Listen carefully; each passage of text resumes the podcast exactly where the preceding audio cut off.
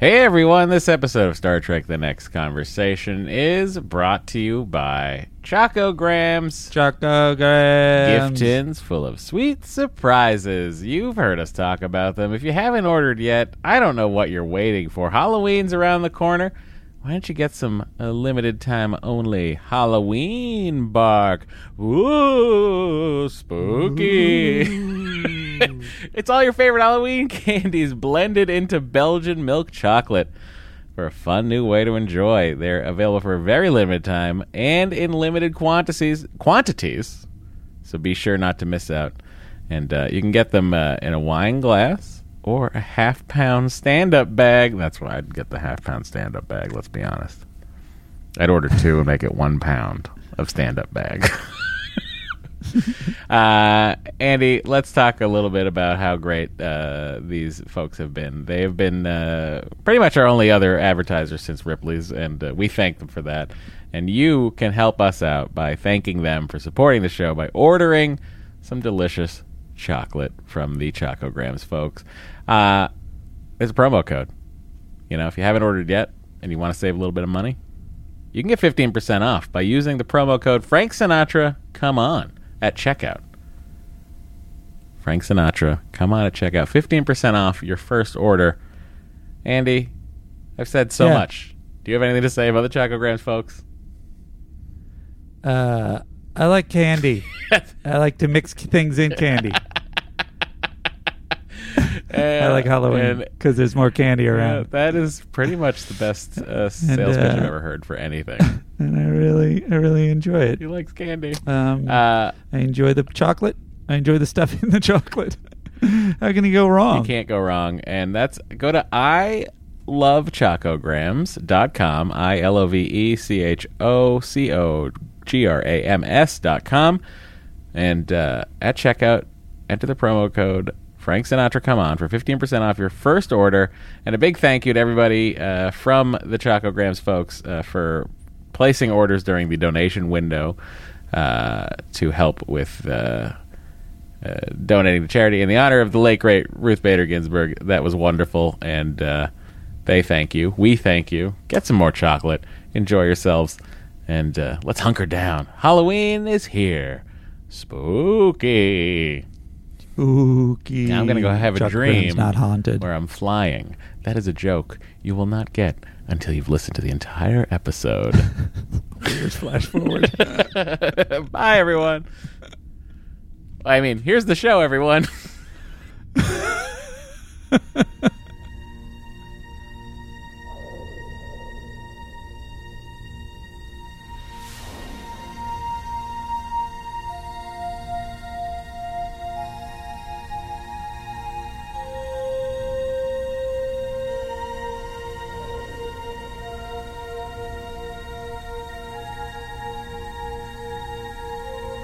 Podcast, The Final Frontier.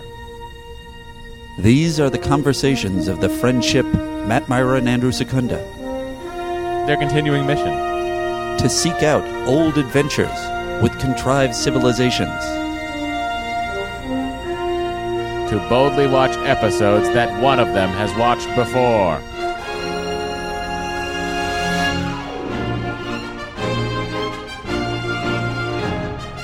Hey everyone, welcome to Star Trek The Next Conversation, the Earth's number one podcast for all things Alpha Quadrant.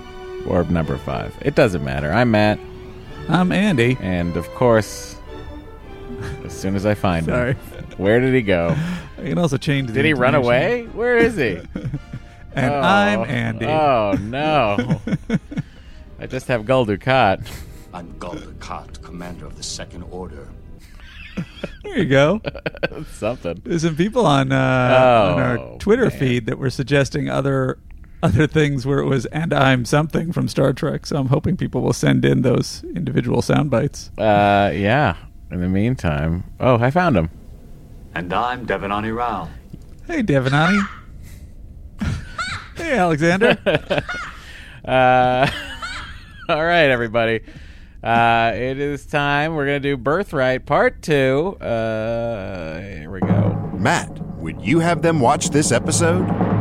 And you just gotta cause, yeah, close the loop. Close the loop. It's the only reason you should watch it. Is close the loop. Okay. Um. Yeah, that's pretty much what I have to say about it. And uh, in Funny regards, pull quote for a sequel. Just be like, I saw this because I felt I was obligated to. please, I had to close the loop. Uh, wish I didn't, but I did. And with that, we shall go to the Admirals Club. Go to iTunes, leave a five star review, and join the Admirals Club. Matt, how do they get into the Oh, well, Andy, it's in the song, and I'll tell you in a sentence. All you have to do to become a admittee of the Admirals Club is write a five star review on Apple Podcasts and say whatever you'd like. As long as it's five stars, you'll be in, and Andy will select one or two or however many he feels like that week to read uh, and single out. Who is it this week, Andy? This week, our first is from Admiral Jellico. Uh, he who got a writes? promotion. Yeah, he got a promotion. He's doing a lot more damage upstairs, I bet you. Uh, really telling every captain how things. Five shifts. Uh, and the title is Tapestry of TNC. Uh, after eating too much bad pizza, Q shows Andy a world where he has never come uh, up with the name The Next Conversation. Matt has way more free time, but still longs for an outlet to talk about Star Trek. Andy has started a podcast with Omar about types of cat food to the delight of several. Nobody knows what Frank Sinatra was up to during the run of TNG. COVID was actually not a thing in some bizarre Oh, fluke wow. of the Q continuum. Wow, we caused it somehow, Matt. That's not good. Seems likely. Uh, but a world without Matt and Andy Star Trek discussions is not worth the end of a global pandemic. Oof, bold statement. and Andy makes Q give him the good pizza instead to set the timeline right. wow. Uh, I didn't know so much was at stake. Yeah. Um, the uh, second one is Five stars. from- five stars. Write whatever you want, as long as you give us five stars. Uh, you're in the running. Um, uh, second one is from Latifa, um, and it is, says uh, face blindness question mark. Listen to somebody who claims to have face blindness recognize a shocking amount of obscure actors. ten out of ten, best TNG podcast out there. Thank you. Latifa. Uh, yeah, I've, I've I've I've brought this up before as well. I don't understand Andy's face blindness, but I feel like you uh, you hammer me from both sides. I think you both make fun of me when I don't It's recognize there and it's an actor there. I have cast, and at the same time, you make fun of me for not having it. it's there and it's not there. Everyone. I'm a complicated person. Uh, that's true. it for the Admirals Club. All right, let's head in to the United Federation of Planets President's Circle.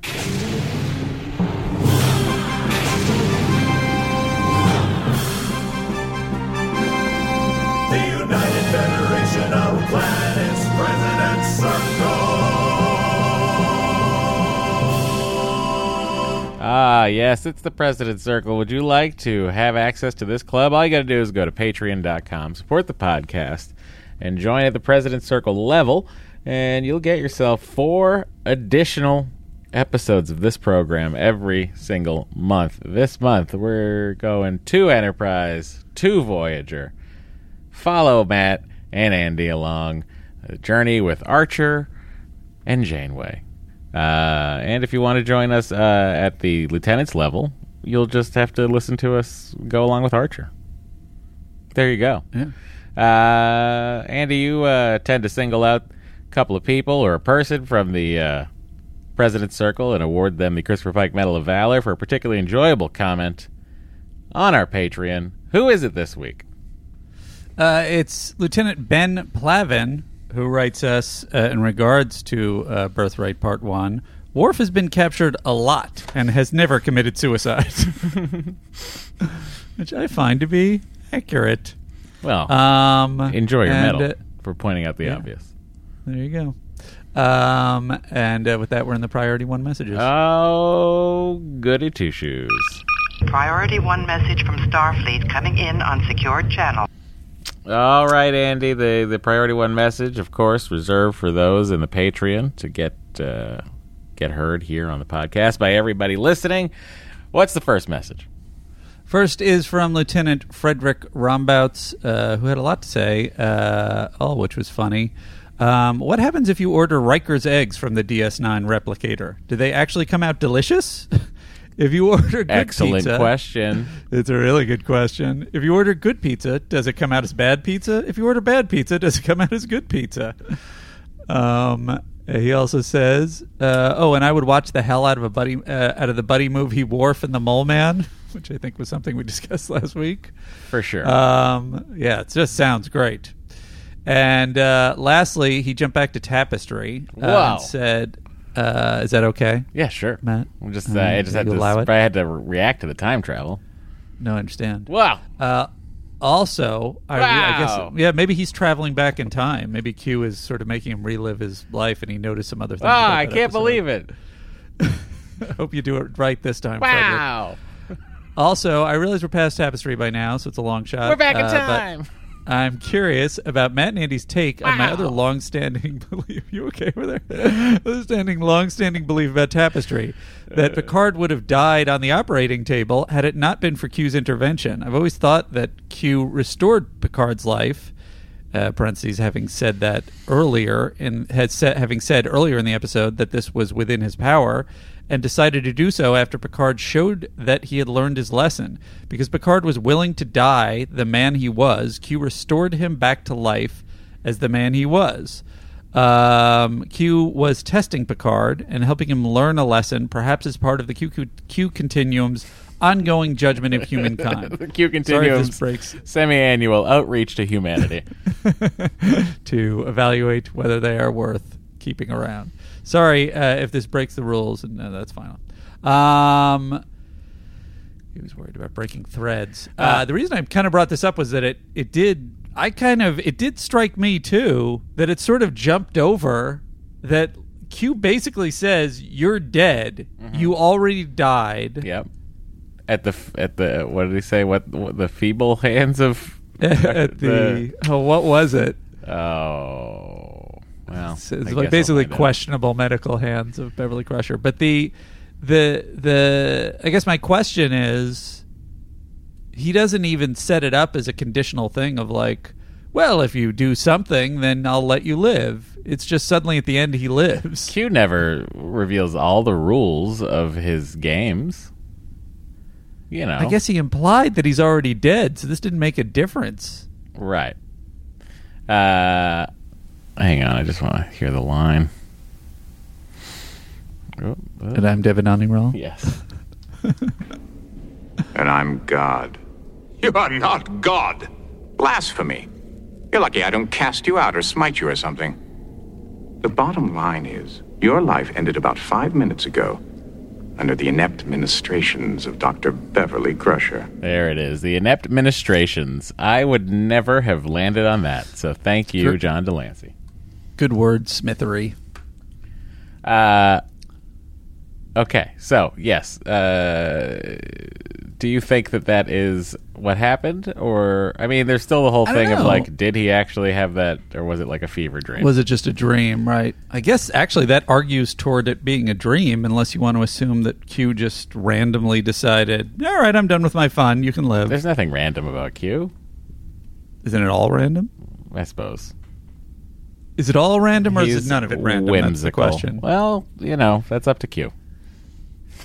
Um, Lieutenant Commander Cosmo Moore writes us How far Worf has come since season two? From a snarling beast to a prune juice Zen Tai Chi warrior. I really like the groove Dorn and the writers found by this point and into DS9. Would you say, Matt, that who he is in this episode is kind of who he is in DS9? Or is it he still Yeah, have yeah. ways to go? No, he's Yeah. he's pretty.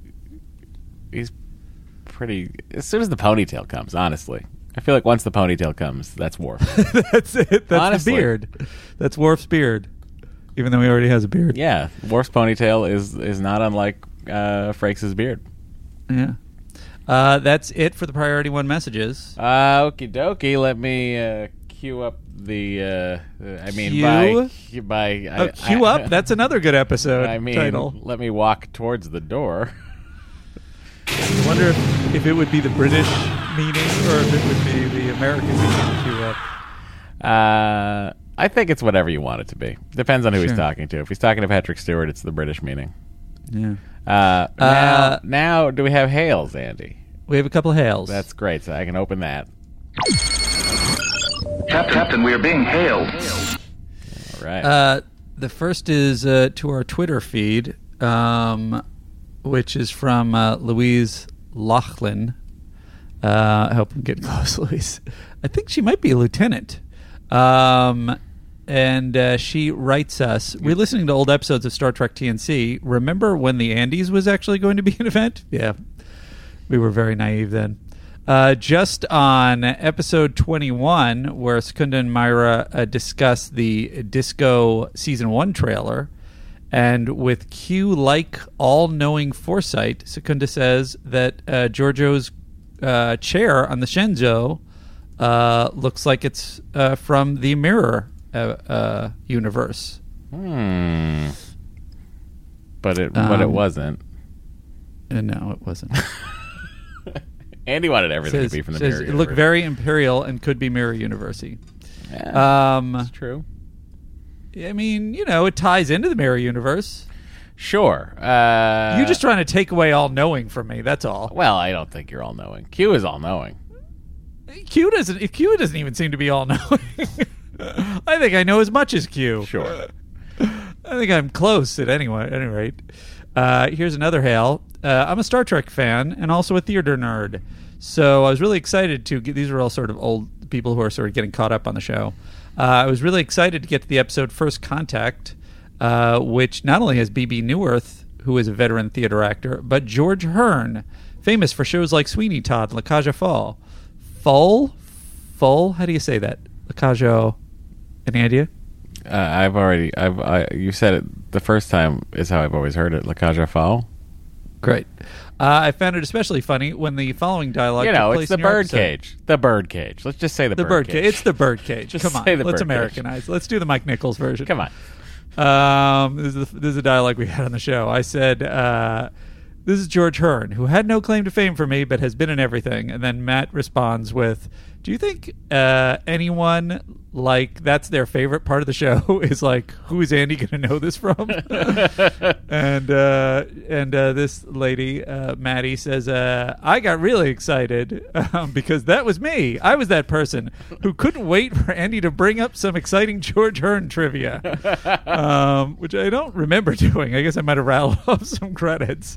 Uh, also, this episode is the first episode of 2020, and I'm starting to have anxiety because I can't warn Matt and Andy about 2020 and how they're going to find out about everything. Oh my god! Thank you. First contact was the first episode of 2020. That feels like That seems so- long ago. I know.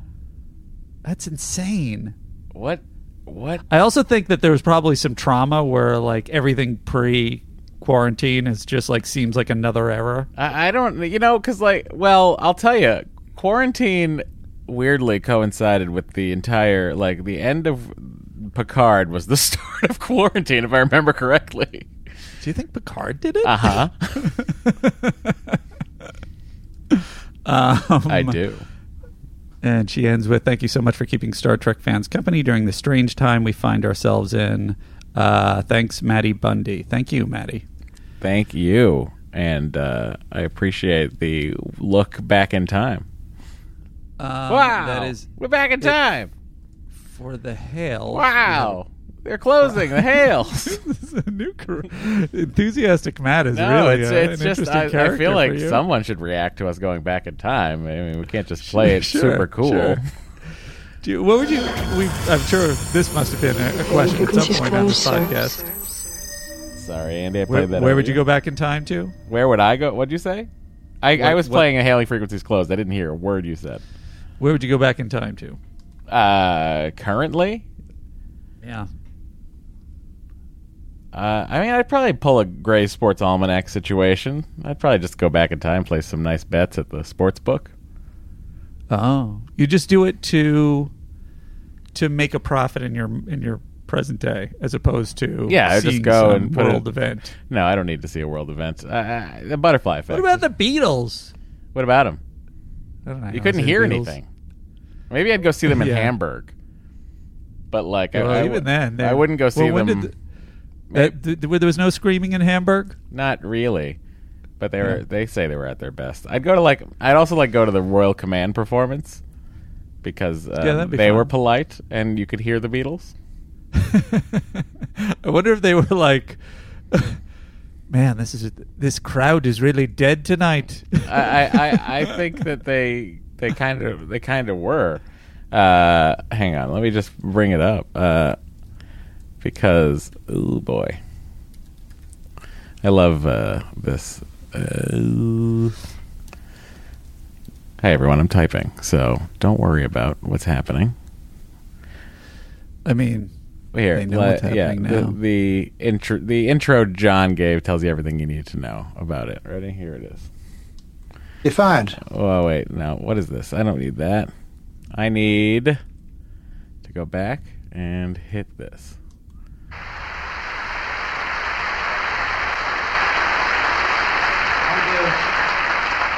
For our last number, I'd like to ask your help. Would the people in the cheaper seats clap your hands? and the rest of you, if you just rattle your jewelry. so cheeky. And the Queen's there, and she enjoys it. We'd like to sing a song called Twist and Shout. And you can hear not it. even any, not even any. Whoa, so many things are happening. Uh, but yeah, and you could hear the Beatles singing and, and, and playing.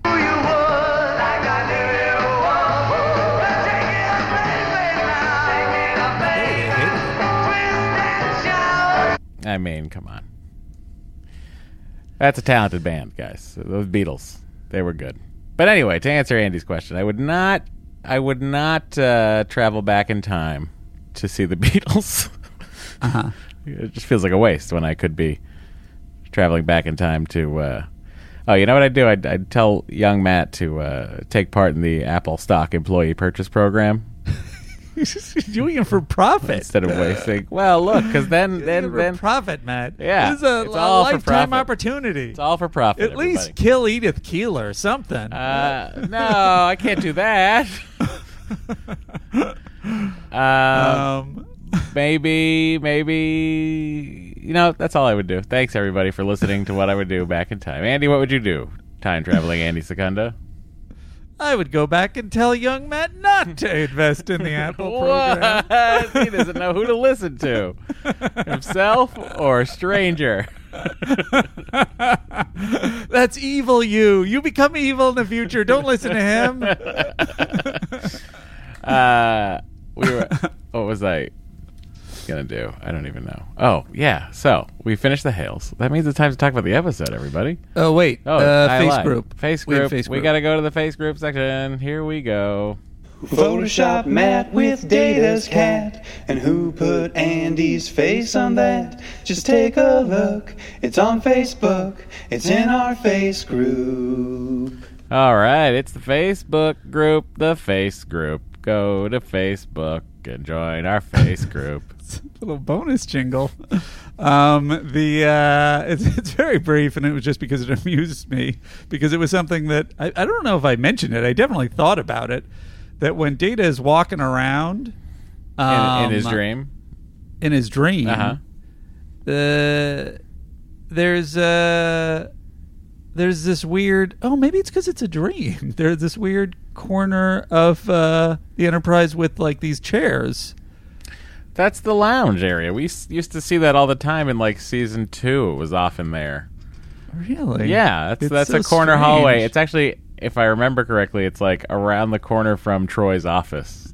You know, that's how the set. That's how the Oh, set is built. that's the thing. I was going to say it looks like a, a like a dentist waiting room. So maybe it's yeah, maybe it's I, I waiting room. believe you definitely see it in that episode where they rescue the 21st century the oil man. Remember? uh, And the guy Oh, you that- see it in that episode. Yeah, and the guy that wants uh, Data to replicate him a, guita- guitar. Yeah. the guy that the guy that uh, pulls a me and wants to check on his investments. That's you. Um, and uh, so Jack McMorrow writes, "Why are there random chairs in the corridors of the Enterprise?" And then Andrew Harkins added, "Maybe for podcasts." That's exactly That- right. That's Maybe where we that do is it where from. that is where we are. I We'd didn't even sitting there. think about us having a seat.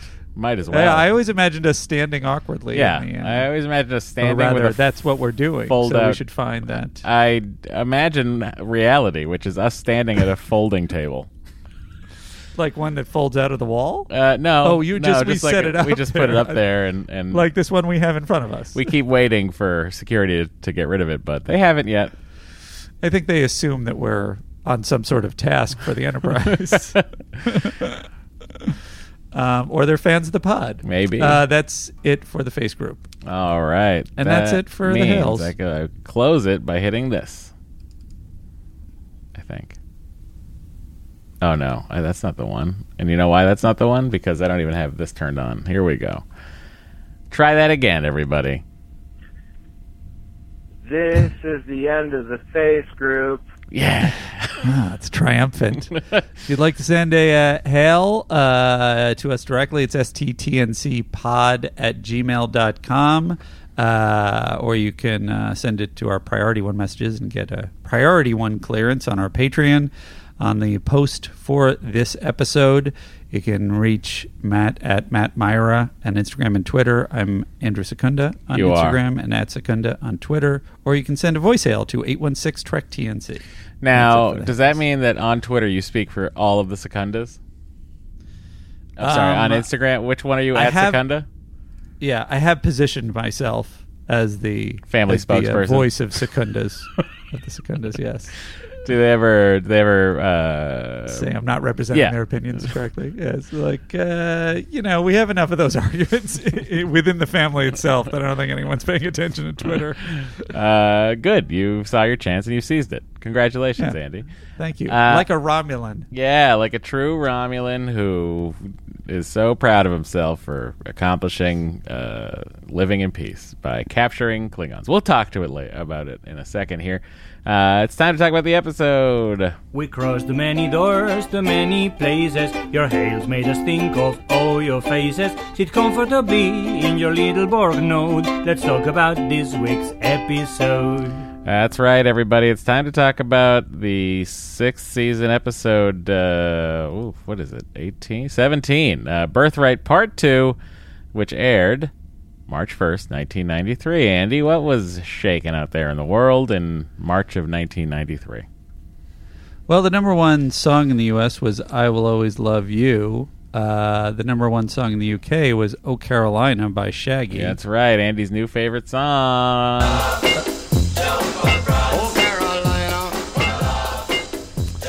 Matt, I messed up. Oh, no. What is it? Is it I not? forgot a prime corrective. Is that it- was what was going to. Oh well, I don't know how to reverse out of this. Uh, uh, I guess we're gonna have to time travel. Whoa! Hey! Wow! we're no, going back whoa, in time. hey, it's unbelievable. travel. Here this we is what I would have spent my time travel on. We're back. In, here we go. Time for a retrospective. Oh, I messed this up. Truth is our objective. It's a prime corrective. Cause Matt and he got it wrong. One's a big one. Oh, uh, God, from the I- Ultimate what did I do? No, it was me. Uh, well, I guess you did. You you reinforced my stupidity, um, which was uh, I I we were trying to come up with what the Q episodes were, and I said the Q in the Gray, and you said yes in TNG. Oh, that was in Voyager. Hide and Q was the season one Q episode where They- uh, Q gives Riker the Q powers. Damn, and so, there must have been a lot of nerds shouting in their headsets that Oh, day. I think I was just happy to hear a, an actual Q title. Oh, Yeah. guys, I messed up real bad. I should have known Andy Um, doesn't know titles of TNG episodes. I was I was riding high for, for one one episode. Wow, I was really proud of him. But he did remember the plot, which was more important because that allowed me to go, oh, yes, that was a different episode. All right, let's Yeah. uh, There were two travel pieces of Q history forward the- in time. Oh, no, more prime Uh, correctors. and then there was one more. It was from Neil Studd that leads into this next thing, uh, which is uh, prime corrector for this day in Trek. Uh, probably best put in the latter. You said, "Oh, so I guess it does fit here." You Well, said hang on, we got to travel forward in time now. okay. Wow! Hey! Whoa! Whoa! Hey, the present again. Oh, here we are. We did it, everybody. Uh, now that we're talking about Birthright Part 2, which aired March 1st, uh, 1993, Andy, whoa, what's the prime corrective for here? Well, Neil Studd said uh, he said last week that Shaggy's "Oh Carolina" was number one in the UK, but it didn't top the charts until late March. Now it has. That's what we're listening to. The number one for Birthrights Part One and Two continued to be "No Limit" by Two Unlimited, which spent five weeks at the top of our charts. Despite neither of you having heard of it, maybe give it a listen this week instead of Whitney. It's a doozy. Well, here it is, everybody. That is. I mean, I. I don't know offhand, but I have to assume that England was really into ecstasy at this point. Uh, there's no limit, everybody. That is uh, some terrible music. Nothing personal. So No they uh, hang on. I have to figure this out. They uh, were they were they always called Unlimited and wrote a song No Limit, or did like the song come and then they were like, we got to name ourselves something. There's two of us. I mean, I think it's their theme. Here's the rap part. Hang on.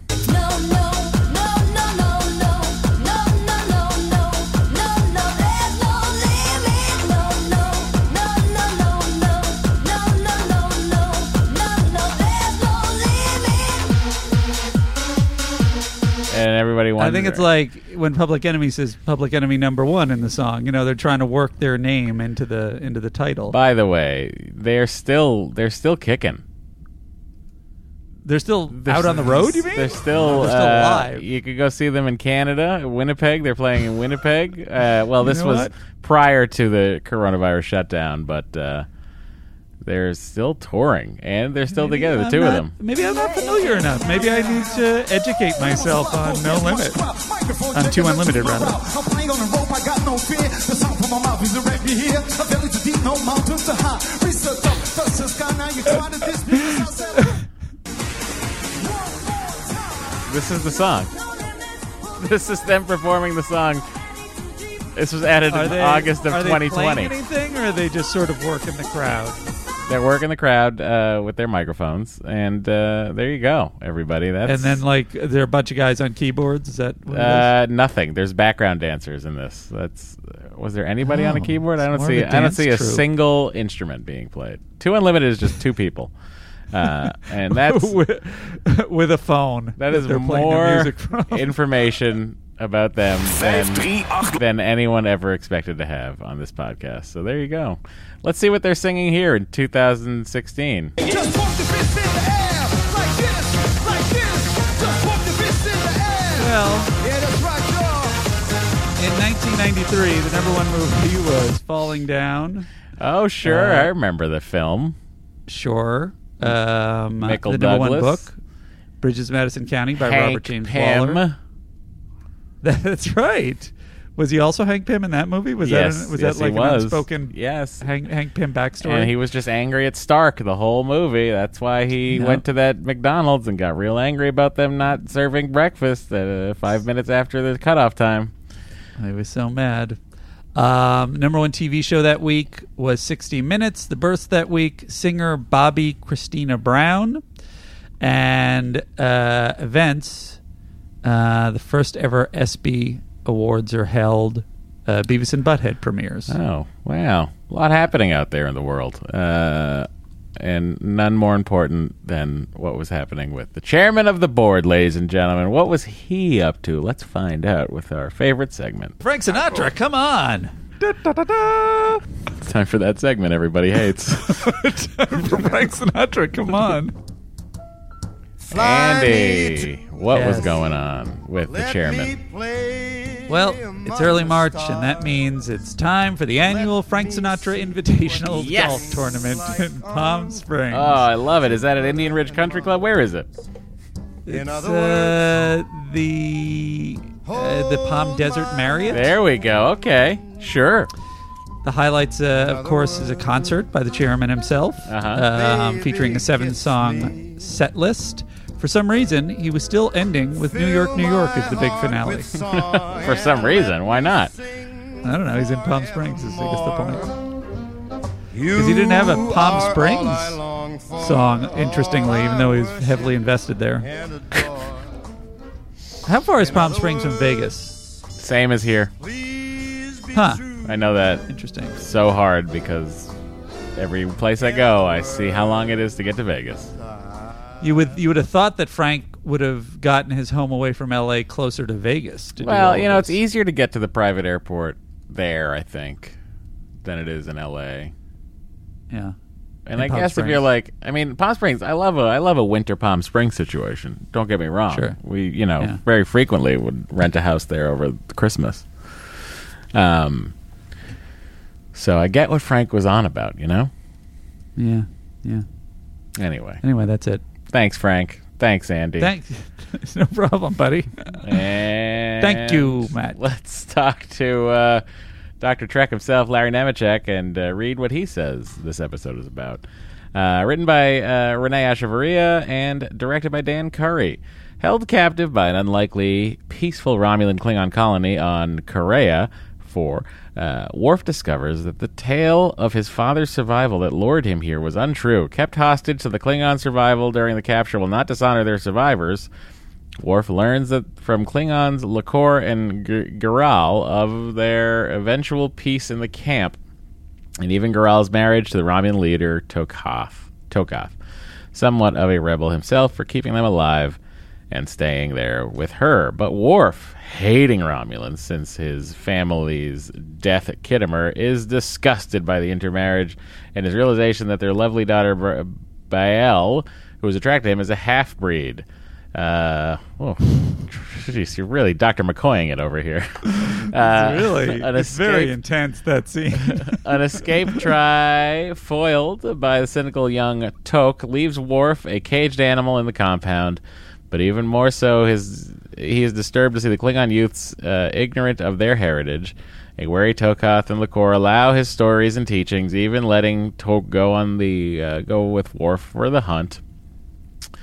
Uh, but Toq and the other young youth grow so restless following the truths the, that Tokath sadly decides to kill Worf rather than lose the historic peace of the village. But the youths and the elders stand with Worf, who takes the youths with him under the guise of crash survivors while keeping the elders a secret and their honor intact.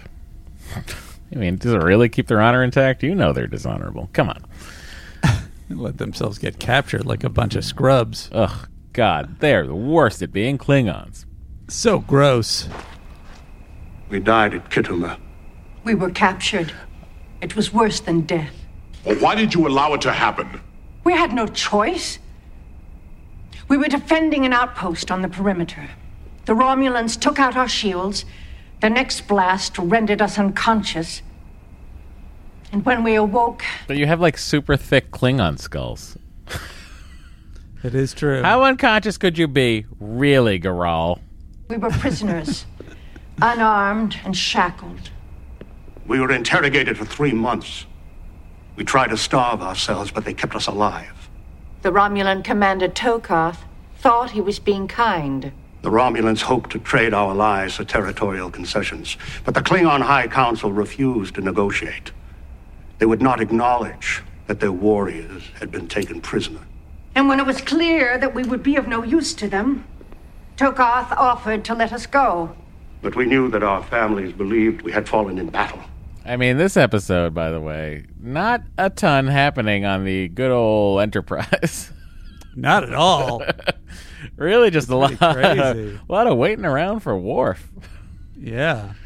Uh, I don't know. There's also, can you? I'm sure they explained it. I apologize. They're waiting for a rendezvous with the Iridian. Yes. When did they agree to a rendezvous with the Iridian? Uh, I, I assume Worf was like, "Hey, I'm I'm, I'm leaving. Can you pick me up here? I'll rendezvous with you guys. I'm the chief of security." Okay, Worf. Hmm. I'm guessing Yeah, I know. I don't remember that being. it wasn't so said. weird Some things can happen it. off screen. I don't think it's that. You know. Otherwise, Well, the Enterprise only, has nothing to only, do. It's only obtrusive because we don't spend any time with them. So it's like, oh, let's check in with them. it's like, what? What's going on? You know what's funny is I do do even know? I remember more being made of Data's dreams. Like I really expected more data in this episode. I was sure that we were going to go back to data. It was crazy to me. I really didn't think about it until the end of the episode. Also, I got to say, I enjoy a lot of the Worf stuff in this episode, but you don't need to spend all the time you spend in this episode establishing all those things. It is such a slow burn to him slowly convincing all the, you know, all the Klingons to be Klingons. It really is a very slow burn. She was like, let's go back to data. And it's also very strange to have like this uh you know, just Worf be so um close minded. It's very jarring when he's, Um, he's like, "You're what does he call her an abomination?" Did Yes, yeah, something, something akin like that. to that. Uh, like, Jesus, Here's some here's some fun trivia. cool. Fun trivia about the episode, everybody. Uh, over the December break, uh, all the live plants and trees in the jungle and garden sets were left by accident on the dark sound, tra- sound stages and had to be replaced. Huh. That's just your greens guy not doing his job. I'm shocked that they were real. That's kind of a nice touch. Gin'tak spear. What of it? Have your parents taught you nothing. What of it? Obviously not. Battle.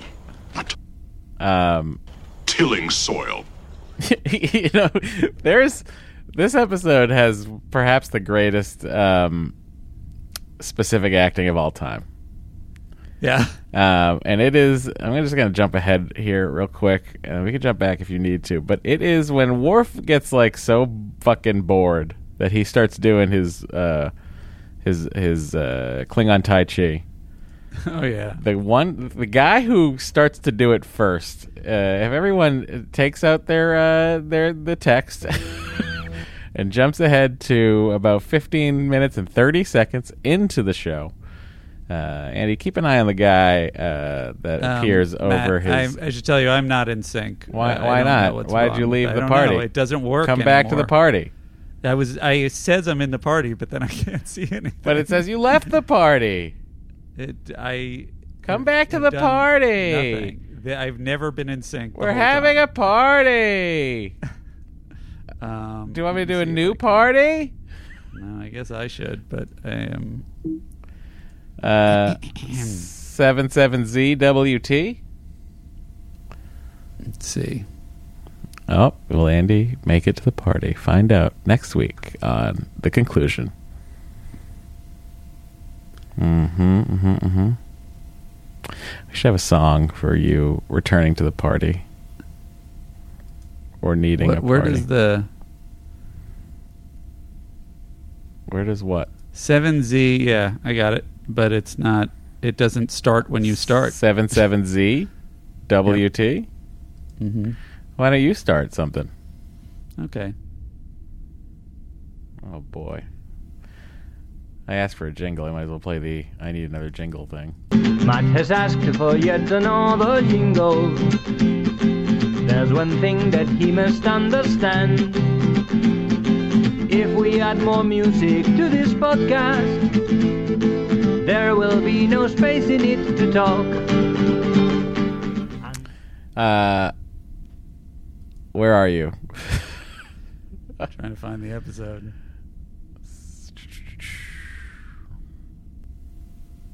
It's so weird Do you how s- I'm do in you see it It now? lied to Oh, I me. have to give you the thing. Yeah, I need a link, brah. Give me the link, brah. Oh my god, this is taking so long. Nope. Oh, you just you didn't send me the link. You All just right, sent me the mind. party name. I can- no, I can put that in. I'm punching it in. All right. Uh, RK. oh no, it won't let me type it in. All right. Here's the here's the link. Okay. Now let me copy and let me paste and let's see what happens. All right, so I'm on this main page and it's brought me to the season six, and then it looks like we're both about to sync up here. Now it's working. Although this is This is part two. One. No, it says part two.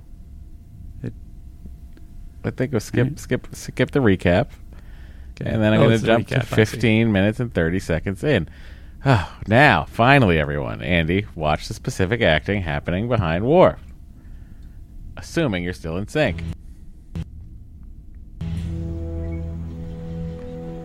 Are you in sync? Yes. Okay. Good, good, good. It's that. It's th- it's this guy right there over his uh, right shoulder, who I believe uh, jumps on board a little too quickly for my liking. he's already he's making his move. He's trying The to one lift in the green or the one in the tan? green. Yeah. What are you doing? This is the Mok'bara. Look at him back there. The form clears the mind. He's been look. There's one thing you can say about all these people. They look bored. I don't know. I don't know if they're happy, unhappy. I know that they're bored. That much I can tell you. Which actually kind of makes sense for what Klingons would be experiencing. Like this. Just on a genetic level. First, you must learn how to breathe. Stand tall, as tall as you can. Now, take a wider stance. You must stop. These forms are the basis for Klingon combat. You would be wise to learn them. I mean, think about all the scenes Dorn had to shoot. It's true. So many. Uh, but I did want to go to this this this this to, to, Tokath. Yes. Tok to, Tok. Tokath. And Wait, he- the- his reasoning. the kid? No, Tokath is the uh, Romulan captor. Oh. I don't think it's Toka. Tokath. I was told that unless I stayed to oversee them myself, they would be killed. My decision ended my military career. Why did you do it? I don't expect you to understand. You're a Klingon. Seems like a weird thing for But I do someone who's married expect you to Klingon say. understand this. We've put aside the old hatreds. Here, Romulans and Klingons live in peace. I won't allow you to destroy what we have.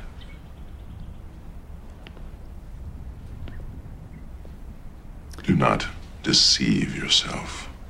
These people are not happy here. I see the sadness in their eyes. That's Or not what I it's see when I look in my wife's eyes. I married a Klingon.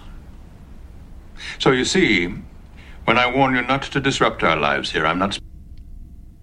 I'm sorry. What did you, you paused it? That's okay. No. Oh no, wait. Now you're back. you can hit play. What is? How do you? How do you keep leaving? I don't understand how to leave. How do you leave? I, I hit something accidentally. I apologize. You know, you need just hit- you hit need whatever you need to hit. You hit. need. Be fine. I think. I think I'm fine. Speaking just as a joke. You should do what I do, which is the Chrome is the browser that plays the video, and all the other webbing I'm doing during the show when I need to look something up, it happens in Safari. Yeah, I do that now too. But as a man a protecting his family, do not test my tolerance. Oh, that wasn't even the scene where he said what I wanted him to say. What did you want him to say? He's like so proud of himself for having accomplished the, what he says no one could accomplish but him. Which really makes Oh, that's at the end. Yeah, okay. Well, look, I think he's doing it for the wrong reasons. Yeah, no, definitely. He's also smirking through the whole thing. so he's like saying things that are like, yes, you're talking about peace, except you seem so smug and egomaniacal well, about it. I mean, maybe he's so Romulan like that uh, he is deceiving, as Worf just said, you deceive even yourself. Yeah, I I think that's I think that's accurate. It's a it's kind of a nice. I do I do give the give the the episode credit on you sort of technically his side, the Romulan side, is the side that is the most sort of morally upright upright. And in the end, they kind of make it very ambiguous and gray. Whether these people are prisoners or not, and whether they're you know it's appropriate. Well, it's that the they're sort of whole- hiding the truth from their children, and yeah, it's the whole like, do you know? Do you do you do you? Are you not free if you know that you're not free? You know what I mean? what do you mean? No, that philosophical debate. are you free if you know you're not free? Are you free if you don't know that you're not free? Like if you think I you're see. free to do whatever you, but So, like, the the- reality the of people- it is that you're not. the people in the Matrix, you mean? Kind of. Yeah, Yeah, they're not free. At least that's the perspective of the Matrix. right, but not Except for Joe Pantoliano. Yeah, Joey Pants wants to eat a steak. Yeah, he wants to eat a steak. That's Andy. And he doesn't want to remember also. Andy is Joey Pants. Captain's log, stardate 46759.2. The Iridian vessel Lieutenant Worf boarded at Deep Space Nine has failed to arrive for our scheduled rendezvous. It is now 12 hours overdue. Still no sign of them in long range scanners. Contact DS9. Find out what they know about this Iridian trader. Hopefully, he filed a flight plan before he left the station. It's the only chance we have of finding Worf. And that's pretty much all we get of him.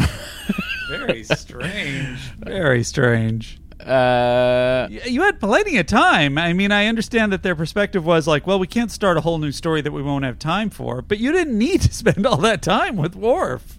I It's mean, real weird. It's an interesting character uh, sort of uh, exploration. Uh, also, we get some fun Kahless. Body in his arms. He could not believe what his brother had done. Then, his brother threw their father's sword into the sea, saying, If he could not possess it, neither would Kahless. That was the last time the brothers would speak. What happened to the sword? Kahless looked into the sea and wept. For the sword is all he had left of his father. The ocean filled with his tears and flooded over the shore. That is impossible. No one could cry that much. For you, I cry a lot. I've never not cried that much. he was a great warrior. You're making it up. No. These are our stories. They tell us who we are. It is late. It is time to sleep. They're not free. They have a bedtime. It is true. You know who I feel bad for in this episode is the the Romulan guards. They're just sort of they have to kind of stand there. The other people seem to be able to go about their lives and and uh, you know cook and hang Yeah, out. and, do then they're like, "Oh, I guess we have to execute this guy." I really just thought we were just here, you know. I thought we were sort of just you know like decorative kind of you know like royal soldiers kind of a thing. what are Um, you saying? They love each other. Romulans are treacherous, deceitful. They are without honor. My father is a good man. He is kind and generous. There is nothing dishonorable about him. He took part in a cowardly attack at Khitomer. Thousands of Klingons were massacred, many of them women and children. I don't know what you're talking about. My father came here to escape the wars. He would never kill anybody. Ask him. Ask your mother. Tell them you want to know the truth. There's also something very cult leadery about that it's his camp. He has his guards, and then he also married one of the prisoners. Oh, for It's real sure. weird. It's it's very strange. It is kind of cult like. Um Very and I think they sort of don't they I don't think they spend enough time on that aspect of it. They really don't. They kind of like gloss over it, like, "Oh, well, that's a normal marriage," even though he's doing all these weird, shifty things.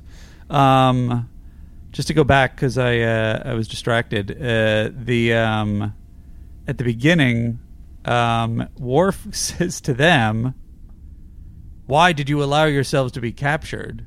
At the moment that he was just captured.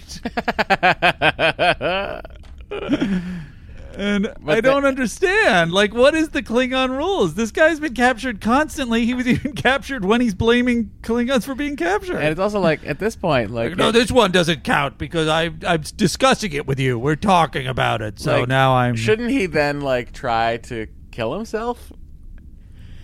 Yeah, exactly. Technically, he should have just grabbed the guns or allowed himself to be shot or jumped the wall immediately. Yeah. Seems like it's a bad strategic plan, by Look, the way, too. To not allow, like, how long? Like, is it 10 minutes and then you got to kill yourself? Yeah, what is the time limit uh, on honor? when does honor completely fade? Like, uh, do you get like a couple days? Do you get like a week? Do you get a minute and a half? What is it? Let me know. If you're a Klingon, Let me check my honor meter. oh, it's dropping drastically. if you're a Klingon, uh, write in and let me know. Uh, how long after you're captured should you kill yourself? What is it, number one? We just received the Iridian's flight plan from Deep Space Nine. He gets around. He's been to three different systems in this past week. He could have left Worf at any one of them. Are any of these systems near Romulan space? Two of them, the Nequencia and the Carraya systems. Let's head for the closer one. Aye, sir. Seems like Picard knows what Worf is up to. I- I, don't understand. Wait, did they figure it out in the last episode? Uh, Something was going on. They didn't have any contact with the Iridian. no, they didn't. like But they did like Worf say something to Picard? I mean, even I mean, Worf I- at the end when he's talking to Picard and Oh wait, maybe it's through Troi, who we also don't see. Because he had those conversations with yeah, Troi. yeah. Why is she Oh, not- so, but then why is it? Uh, why did they? Oh, maybe they arranged a rendezvous. A rendezvous. The Romulan would have trouble with that one. um, uh, rendezvous with the Iridian through Troi's information. That's I don't know. Whatever the case, it seems I like it's all very that- implied. That, I don't have. A, I don't have a problem with that. I mean, I don't have a problem with much of anything in this episode, other than the characterization of Worf and uh, like a The little is- time lacking on the other side of this.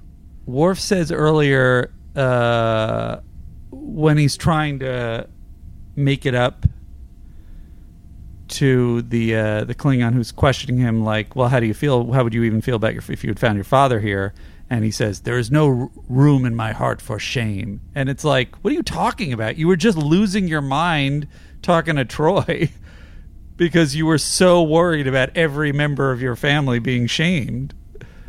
Right. So I don't I don't get it. Uh, the other thing I wanted to say uh, is at eleven thirty. You don't necessarily have to go back for it unless you want to see it for it's a it's a visual, but um, when they're like near the storage containers, Worf is looking at the storage containers, and it really looks like he's looking at the storage containers with hate, like ah, my greatest enemy, storage containers. Well, that's Really, the, that's why he's about to that's it's not a dis- no, it's not a distraction. He hates the Oh, storage. he's just trying to kill the Yes. storage containers. Yes. Yeah.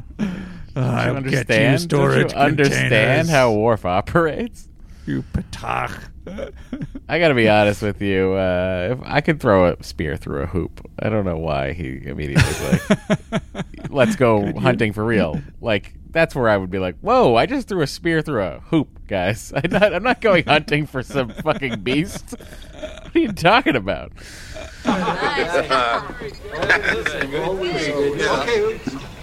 Okay. Who's next? Who's next? Hola. Oh. You doing Let's talk again. again. Uh-huh. Yeah. It's unclear. How does this game work? You roll it and knock over the things. It seems like everybody has different rules. Worf's version is you throw a spear through it. Yeah, and that's how somehow you get points. I don't understand. How many It's points do you get? It hones the skills of the hunt. Their version really does seem like a child's version. We that have they just replicators found here. crap around the yard. Yeah. They're like, let's make a game out of it. It's also like weird that they don't have like a holodeck or something there, or I don't know. Like I'm unclear on like what their technological uh, level is. They have replicators, uh, but I guess you want to insulate them so much from the outside world that you're not going to have like communications devices, right? People living in peace have no entertainment. Oh God, it's terrible. Did we pass the the singing scene? Or is that coming up? Uh, that comes up later. Your arm is strong. Come hunt with me. uh, it's here. I mean, I don't care. He gave his word. Are you seriously suggesting that we open the gates and let him wander free? With only a boy as his guard? 23 years ago, I gave you my word. And we've been best friends In all ever this since. time, And then you married my sister. Ooh, another complication. Father, if I wanted to visit Romulus or the Klingon homeworld, would I be allowed to go? Oh, Jesus.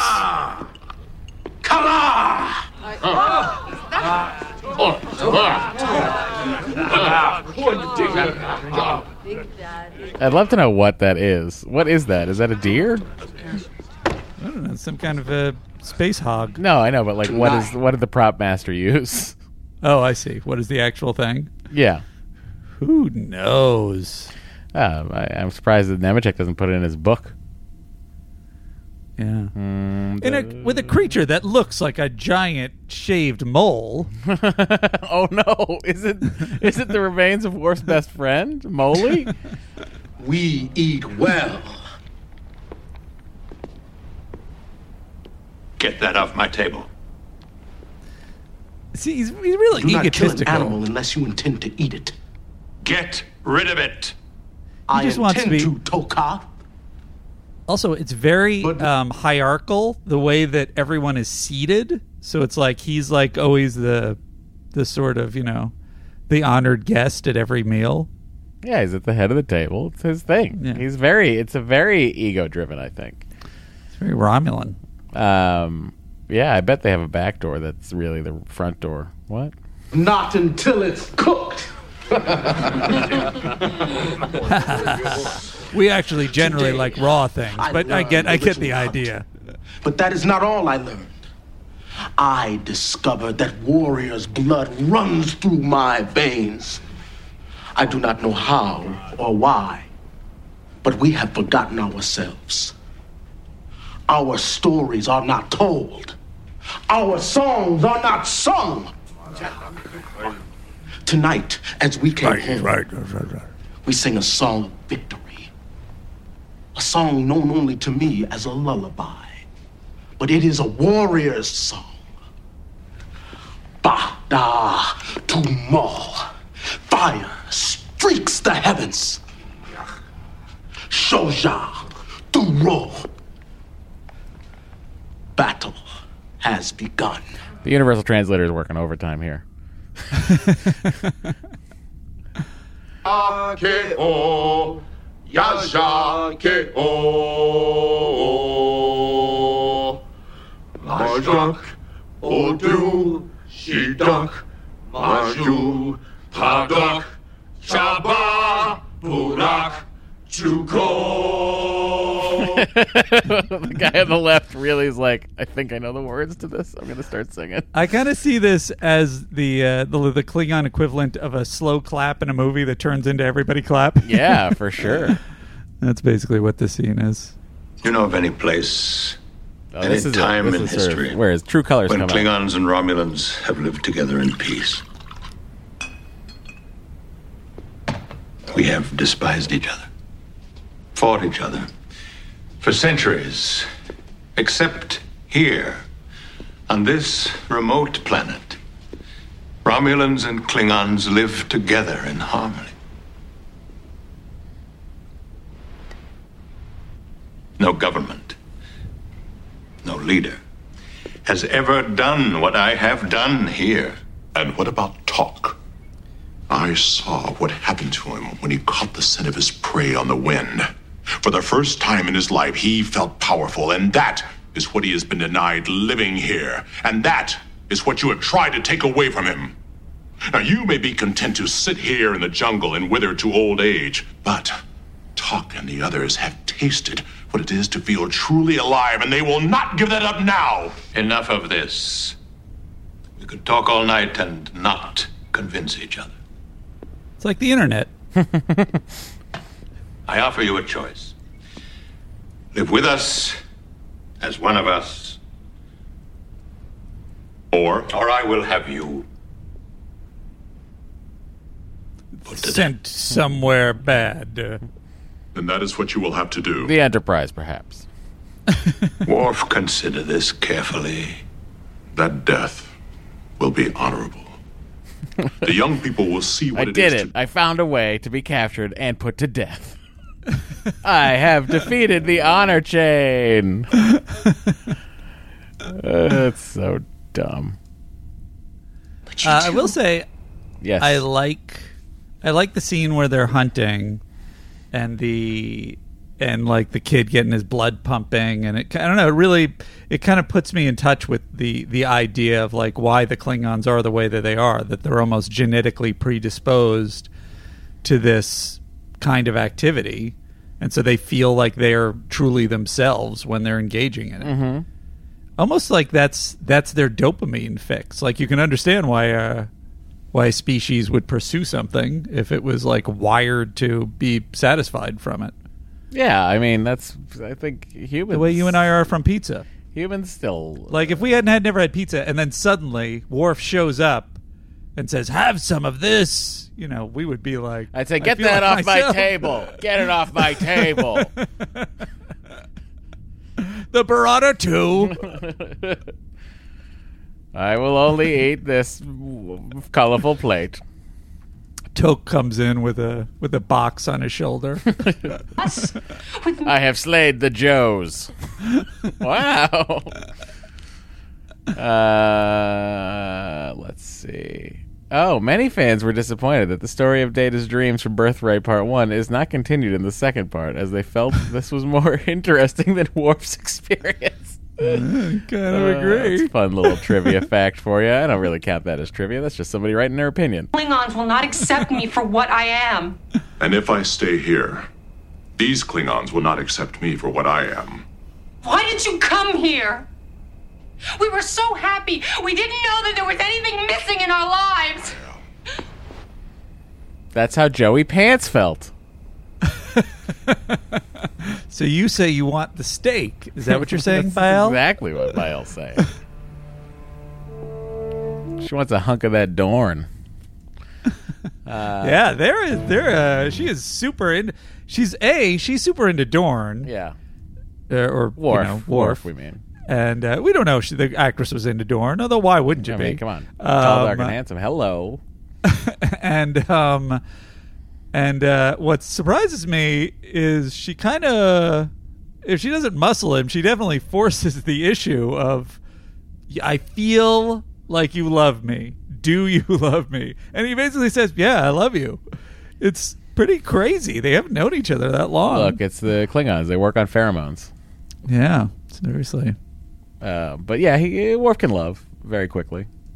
yeah. I have questioned Passion- myself. I have spent the Klingon. night considering my decision, challenging myself to justify whether it Well, not the whole night. I got like six, seven hours of sleep. i actually sleep pretty well you know You know, I what i do is i take a little melatonin I adjusted my sleep number. I'm down, down uh, to like a like a fifty. Like a- it's very soft, you know. And that really helps me sort of ease into the night. And I have reached the conclusion that it is absolutely necessary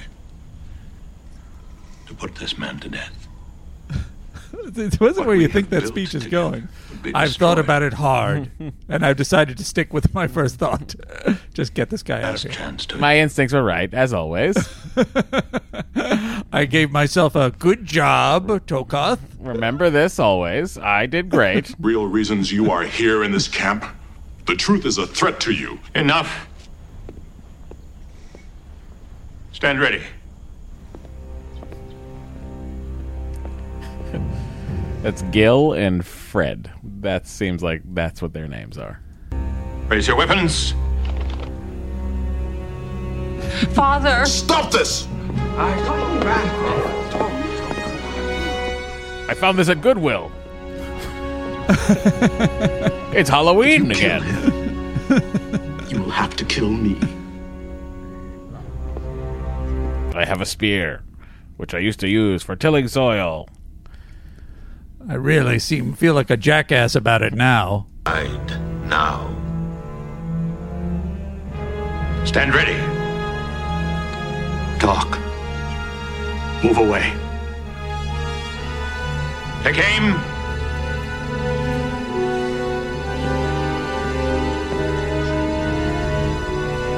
Oh boy, they're all Spartacus. now we need What's three beams, is- so I will put in my weapon. What's interesting is a lot of the people that position themselves position themselves behind the people that are already there.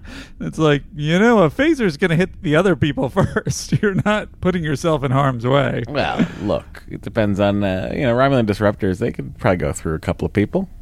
You think so? Yeah, why not?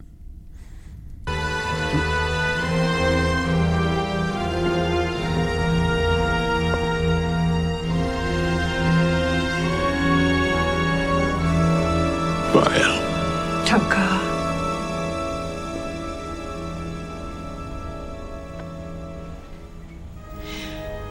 Long ago, Put down your pew pew. when your captives asked to stay here, our hope was to avoid dishonoring our children on the home world. But perhaps over the years we lost sight of our children that we raised here. This is Because of the manipulations of my cult like leader husband. But they will miss the weekly tributes where they write poems to me. And we, we still haven't finished the, the 14th statue in honor of me.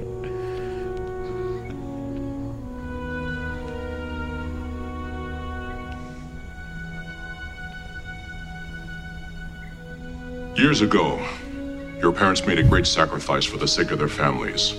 Today, they do so again. For that, we must honor them. You must promise them never to reveal their secret. No one must know of this place. A supply ship's due in a few days. They will take us. When they arrive, Tokath will explain it to them. You seem to have this all lined up. Yeah, it's all worked out. You know, Captain's logs. Yeah. the whole thing is built on this premise of that if you're a Klingon, you can't get captured, and the only reason these Klingons were captured is because they were they were bonked on the head. they were knocked unconscious by a Romulan ship.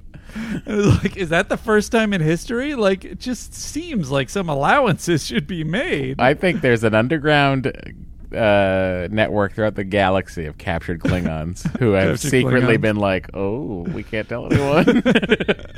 It seems kind of extreme. I'm not gonna just kill myself because I but I happened to be on a ship that shook me around until I was knocked out. also don't want to dishonor my family, so hmm.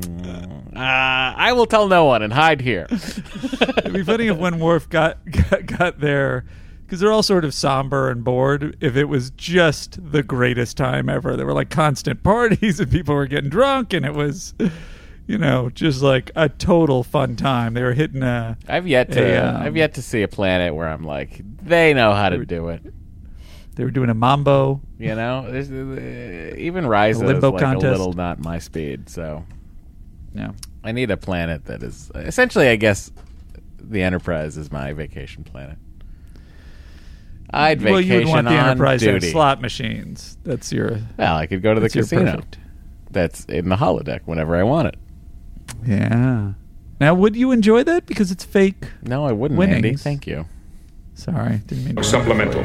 Our search for Lieutenant Ruined a boy's dream. Worf was cut short when we received a cryptic message from him requesting a rendezvous with a Romulan vessel. He has informed us we will be taking on passengers. I love how the supply ship was a Romulan warbird. It's good to see you. I'm in this episode too, Worf. He seems fine. We're giving everyone a thorough checkup in sickbay. Except for you, Worf. You're fine. Thank you, Doctor. Welcome home, Mr. Worf. Thank you, sir. Picard to bridge. Signal the Romulan ship that the last group is on board. Aye, sir. You found what you were looking for, Mr. Worf? No, sir. There was no prison camp. Those young people are survivors of a vessel that crashed in the Carraya system four years ago. No one survived Khitomer. I understand. So he says he understands. Yes, that Does means that- that war, that that 100% Picard knows exactly what's going on. How could he? What do you mean? Wait, this what what ship crashed? Are you kidding me? There's no missing. These people have no files of being missing. I'm Captain Picard of the Enterprise. You don't think I can put this together, Worf? You leave what? looking for your father, and then you arrive here with Yeah, but what is multiple children that are like He's the exact. together that they're the exact age.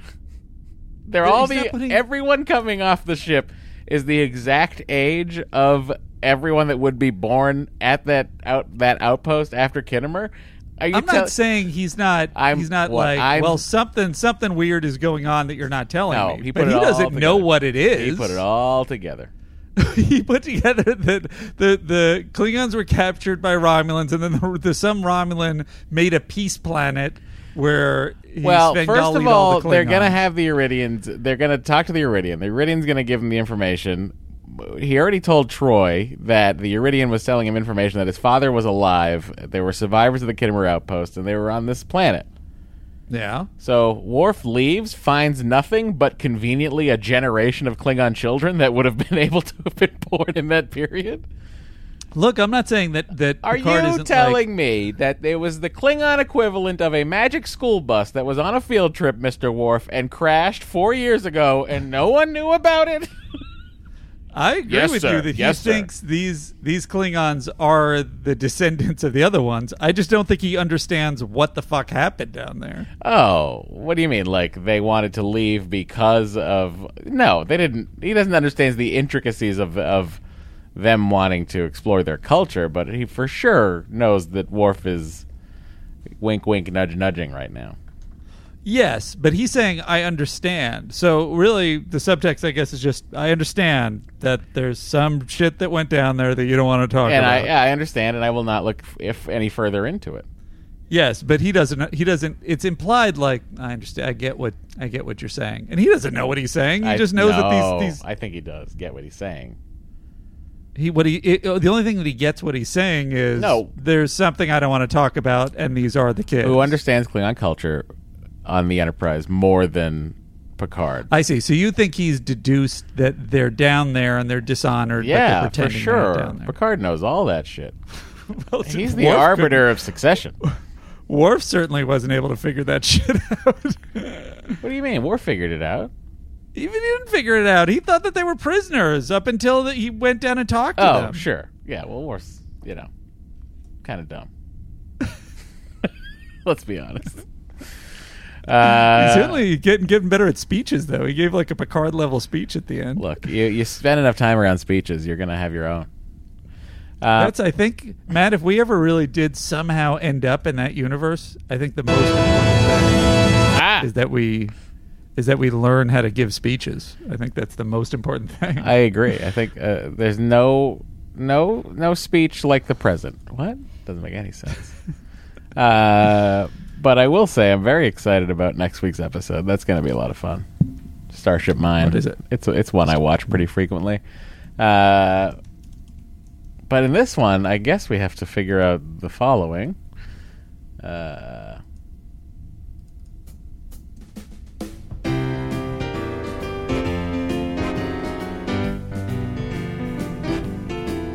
Well, it's the MVC, yeah, the MVC. Only Matt and Andy know who it's gonna be. Will it be Data, Riker, Troi, or Dr. Crusher? If you don't like who they pick, just remember that this podcast is free.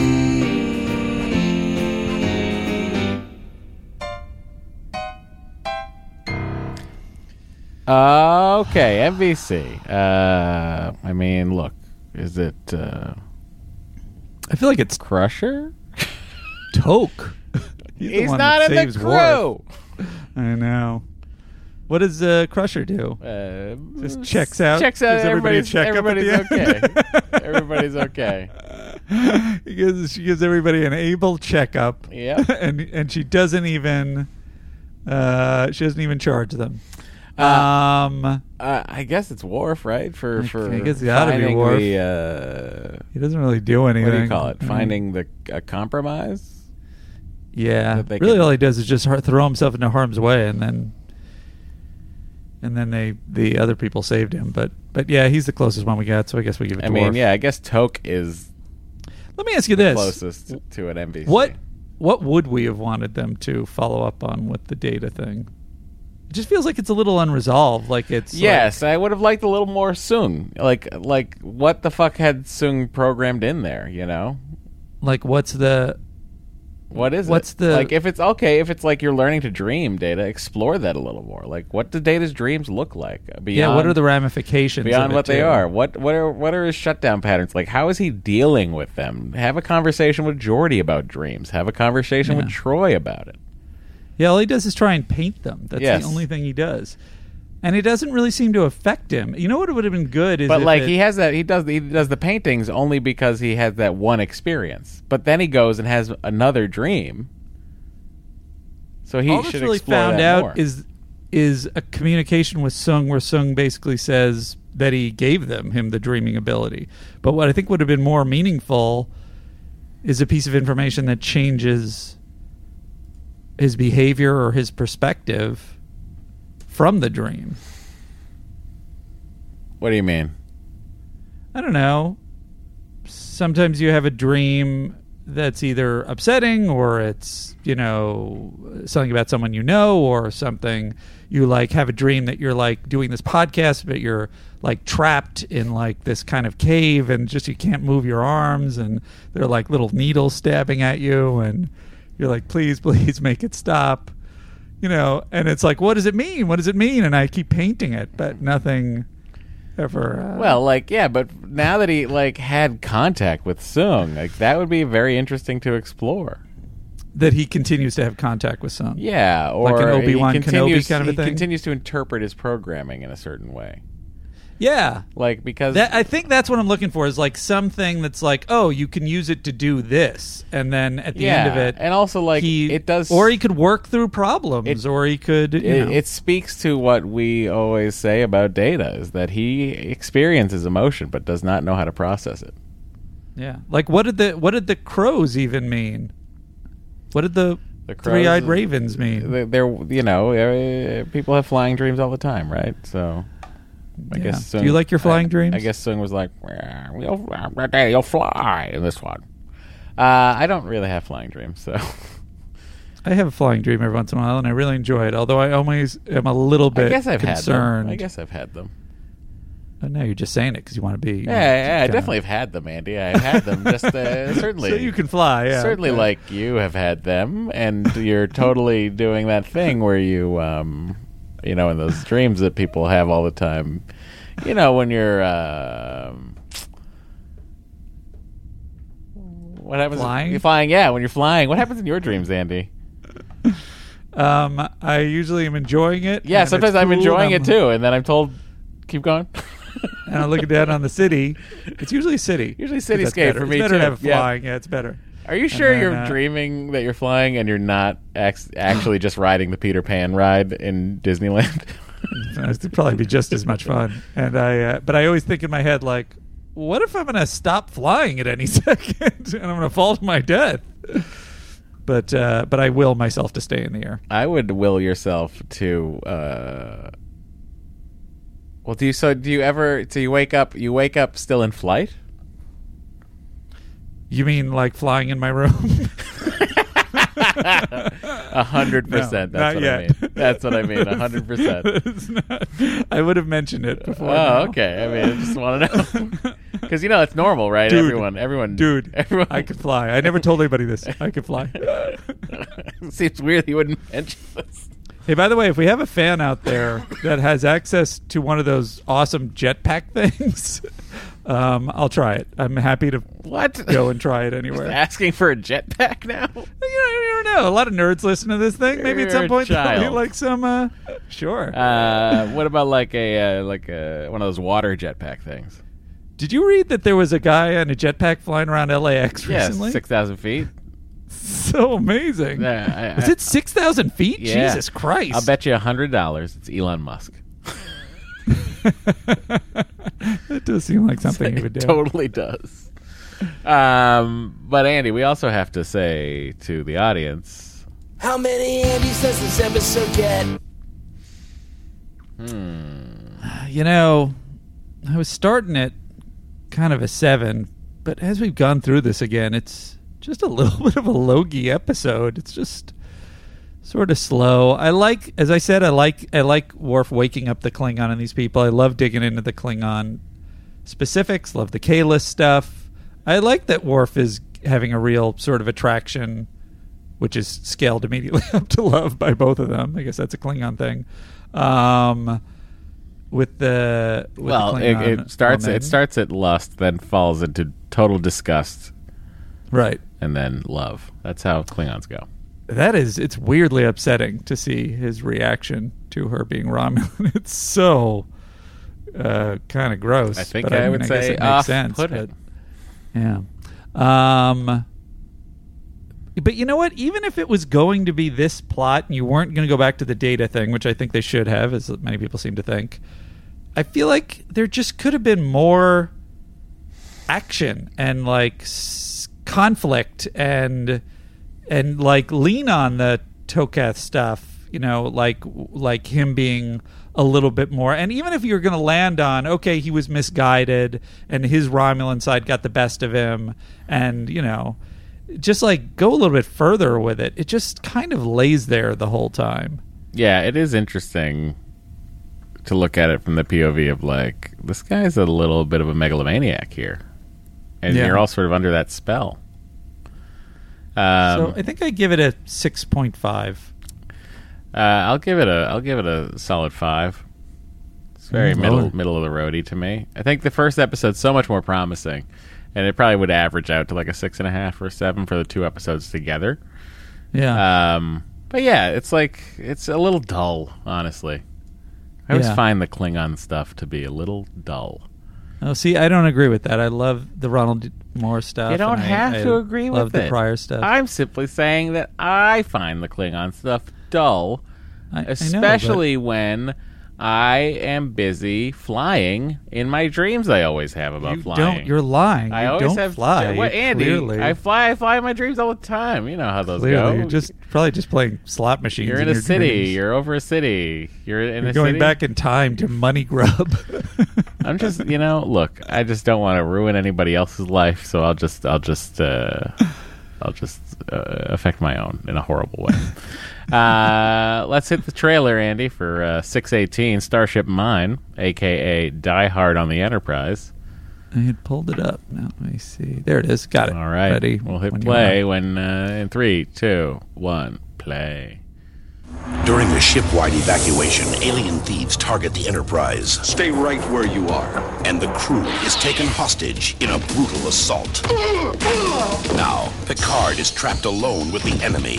Who are you? But can he stop their deadly plan and save the Enterprise? I would rather destroy the ship than allow that resin to fall into the hands of terrorists. Next time on Star Trek The Next Generation. Wow. Die Hard on the Enterprise. Yeah, it's just Tim Russ. Tuvok? It's not Tuvok. It's just Tim Russ. Oh, that's a shame. Uh, but yeah, yeah, I'm, I, I, I, I, I, I like that episode. Um, is this do I play the? Is this where I do this one?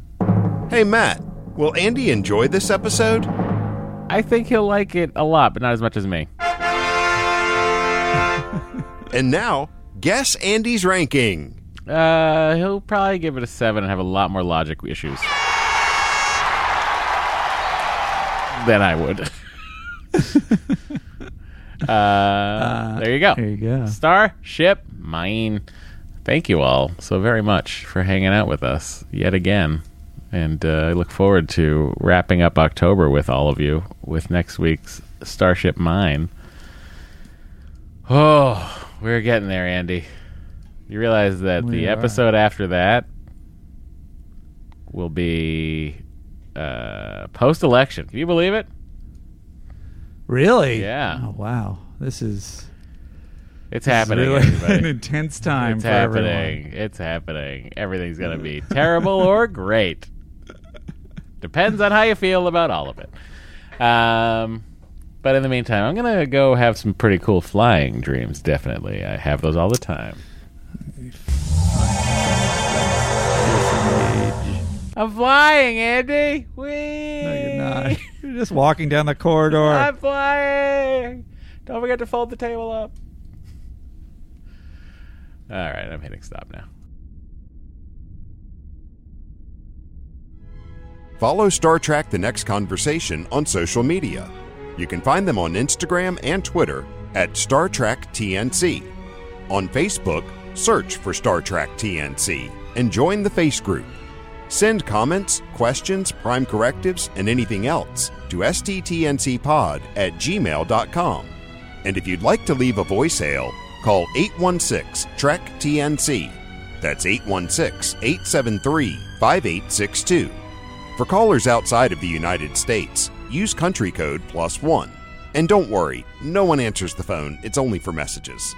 If you've got something to mail to Matter Andy, send it to Andrew Secunda, P.O. Box 46898, Los Angeles, California 90046.